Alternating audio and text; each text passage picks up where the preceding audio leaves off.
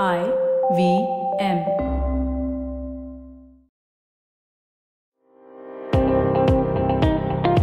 Welcome to All Things Policy, a daily podcast supported by Pragati, a flagship media initiative of the Takshashila Institution. We're a bunch of policy nerds based in Bengaluru, and we like to bring a fresh perspective to Indian affairs and an Indian perspective to global affairs. So grab a cup of coffee, sit back, and join us for today's chat. Hello and welcome to another episode of All Things Policy, where we discuss policy issues of relevance. I am Priya Linciadi Almeida, and I am a research analyst at the Takshashila Institution. And the Takshashila Institution is an independent, non-partisan think tank and a school of public policy. And we have multiple education programs lasting one semester and one year that are tailored specifically for people like you. They are all online and you can take them from anywhere. Admissions are now open for our 12 week graduate certificate program in public policy, defense and foreign affairs, and technology and policy. And the new cohort, which is starting in September 2022, the applications are open for this cohort, and the deadlines for this is on the 27th of August. So if you want to find out more, any further information about this, etc., you can always visit school.takshashila.org.in slash GCPP to find out more. So today we are going to talk about the US-Nepal relations. And to give you an introduction on what exactly is happening, on June 12th, General Flynn, who is the commanding general of the United States Army Pacific, concluded his four day visit to Nepal. And during his visit, General Flynn had meetings with President Bidya Devi Bhandari, Prime Minister Deuba, and Army Chief General Sharma, among others. However, uh, with the emergence of the controversy surrounding um, Nepal's intentions of signing of the state partnership program with the US Army, the visit also became controversial. So, what exactly is the significance of General Flynn's visit? Why did the state partnership program, the short form for which is SPP, become so controversial? And why does China fear the growing US Nepal relationship? Uh, to find out more and to talk about it, I am joined by Shrey Khanna, who is a staff research analyst with the Takshashila's Indo Pacific program, to discuss the recent events surrounding the US Nepal relationship. Hi, Shrey, and welcome to the podcast. Thanks, Prem. Regarding the you know significance of General Flynn's four-day Nepal visit, I'd say it is part you know of growing cooperation between US and Nepal, which we're seeing lately. And this visit comes you know after just last week, US Under Secretary of State she concluded her three-day uh, Nepal visit last week, and this was the highest level visit by a US official since 2012. And right. then even last year in November, there was a visit by Donald Lu U.S. Assistant Secretary of State uh, uh, visit by MCC Compact Operations Vice President Fatima Sumar also occurred in uh, September uh, last year. And even this year in April, there was a congressional delegation led by Senator Kirsten. So this visit of General Flynn that is happening after you know so many high-profile visits already that have happened, and, and Nepal's uh, Prime Minister is also you know he has to visit US this year. Right. So that visit is also on the card. The significance part is that the while the cooperation is growing, but for example, the state partnership program there was a controversy which came to court after some sections of Nepal's media they circulated a document which was you know dubbed as a draft agreement between Nepal Army and uh, Utah National Guard. Uh, mm-hmm. So, state par- partnership program is essentially a, a, program in which the U.S. Army, one of its National Guard uh, of one of the U.S. state, it partners with a country and then they you know, promote disaster management skills and uh, right. provide grants as well. And this this aspect of the state partnership program, the SPP, it became fairly controversial in Nepal. The communist parties they were you know opposing the such Nepal's partnership with the US on this. There were social media campaigns uh, that you know this is another stage uh, of US uh, domination of Nepal. Next, we are going, what we are going to see is uh, U.S. boots on ground, and so there was a big controversy surrounding it. Uh, right. So, like you talked about what state partnership program is, right? So, what is the issue surrounding it, and like, like, can you go deeper into why is it so controversial? Yeah. So the debate on the SPP it took uh, center stage, as I said, after this uh, media document was circulated, and then U.S. embassy called it uh, called it fake document, and and it, it pointed out that U.S. had accepted requests previously in 2015 and 2017. Now at this point, Nepal was saying that it never made you know request to join SPP, and then another document came as, as one of the letter dated somewhere around October 2015. It came, it came to fore, and then in that Nepal's army chief Rajendra Chhetri, he you know uh, he was requesting the Nepal army to you know be partnered with uh, partner with uh, the US army. This was happening after that massive earthquake that happened.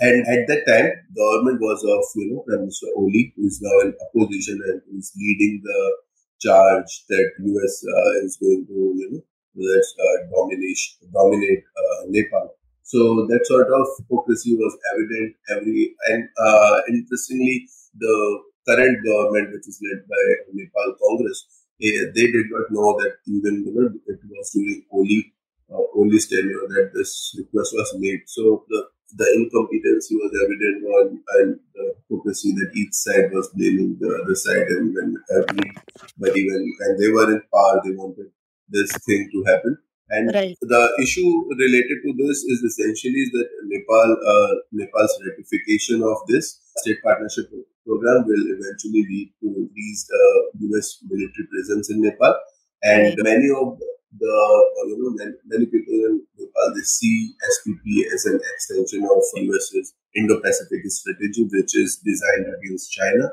Uh, so, for example, after after SPP, the decision not to go, uh, the decision of not going, going with the SPP was taken. Wang Wenbin, uh, who is the spokesperson of China's foreign ministry, he commended uh, Nepali government's decision to not to move ahead on SPP. He said that, you know, we commend the Nepal, Nepali government's decision and he said that this is a military and security initiative closely linked to the Indo-Pacific strategy. So he called, he focused upon the fact that, you know, Nepal has to uh, have a non-aligned a balanced foreign policy and not to be part of the SPP. So China is also very concerned regarding that. And this these this activity is, is also you know we can see what happened during the MCC compact time. The MCC is a millennium cooperation. There's a grant which was promised by US, and right. there was a 500 million grant, and uh, and there was you know opposition in Nepal regarding that MCC whether to take that grant from the US, and this was pending for many years, for five years almost. Mm-hmm.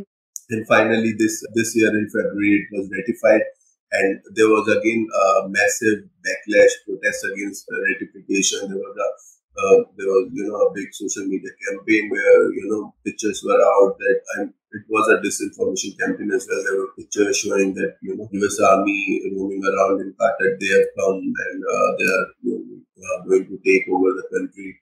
So right. and even at that time, like, China was very much concerned about that US uh, and Nepal are coming closer, and uh, US and Nepal signing MCC compact, and it was a big, big concern for China even at that time. Right. So, but but as I said, the change of government, especially under uh, Prime Minister Sheikh it is very evident that the cooperation with US is growing, and at the same time, cooperation with India is growing, and what we see is that the the China turn of it, it has slowed down. The BRI is slow. So, uh, yeah. Like, you know, you explained very beautifully, like in, in a very detailed way, what exactly is, you know, the SSP and why it's controversial and all. I want to go further deeper into this. But before we go deeper into this, let's take a short break and we will be right back.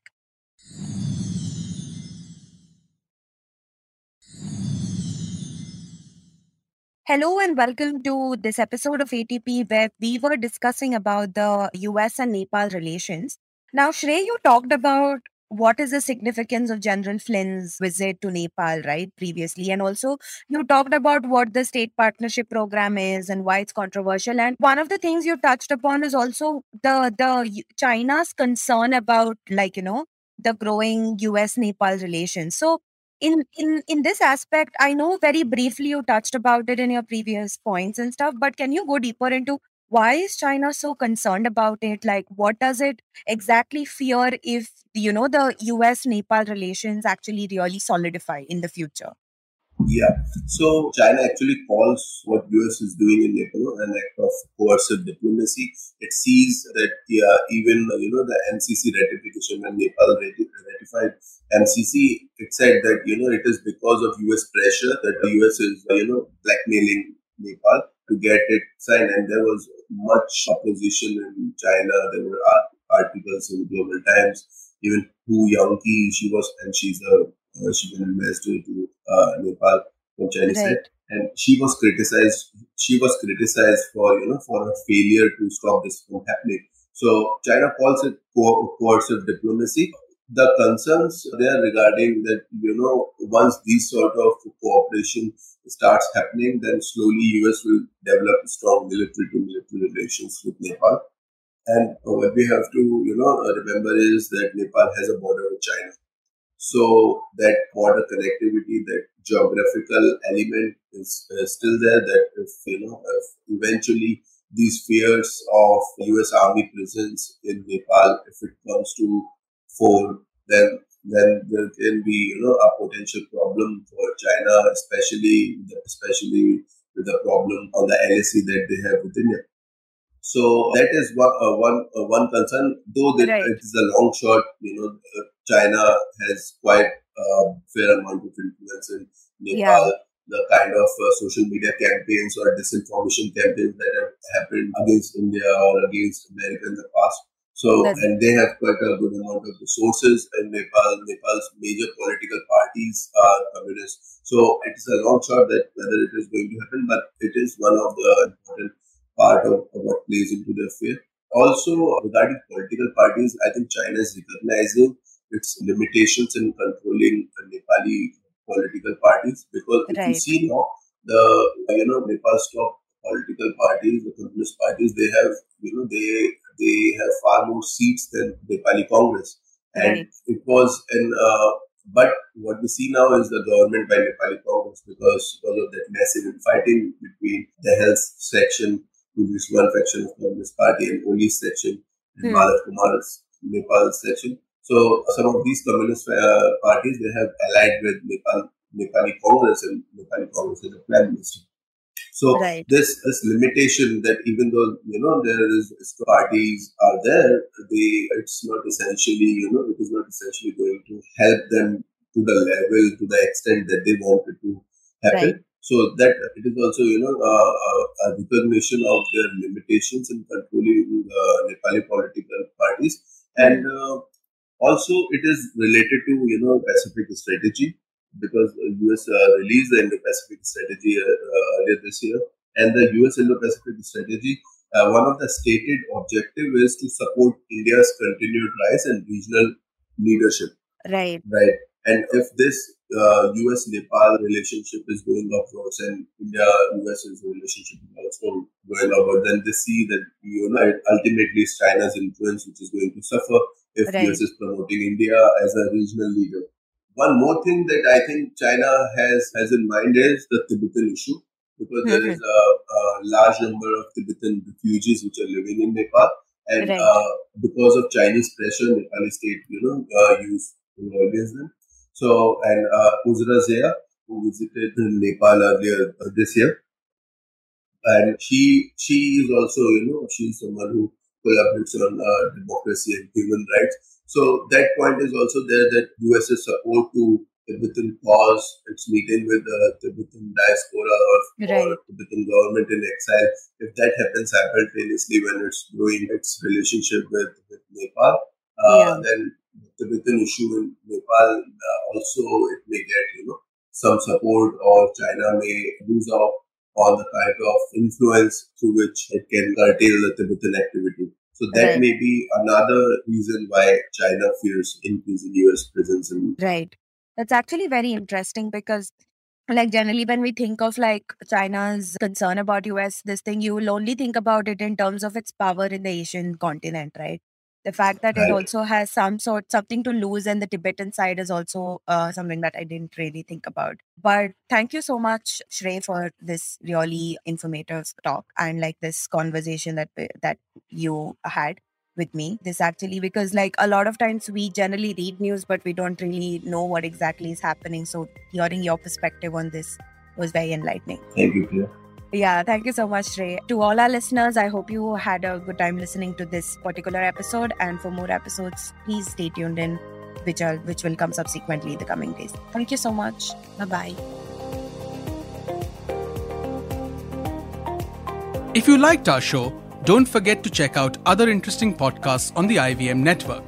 You can tune into them on the IVM Podcast app, ivmpodcast.com, or wherever you listen to your podcasts.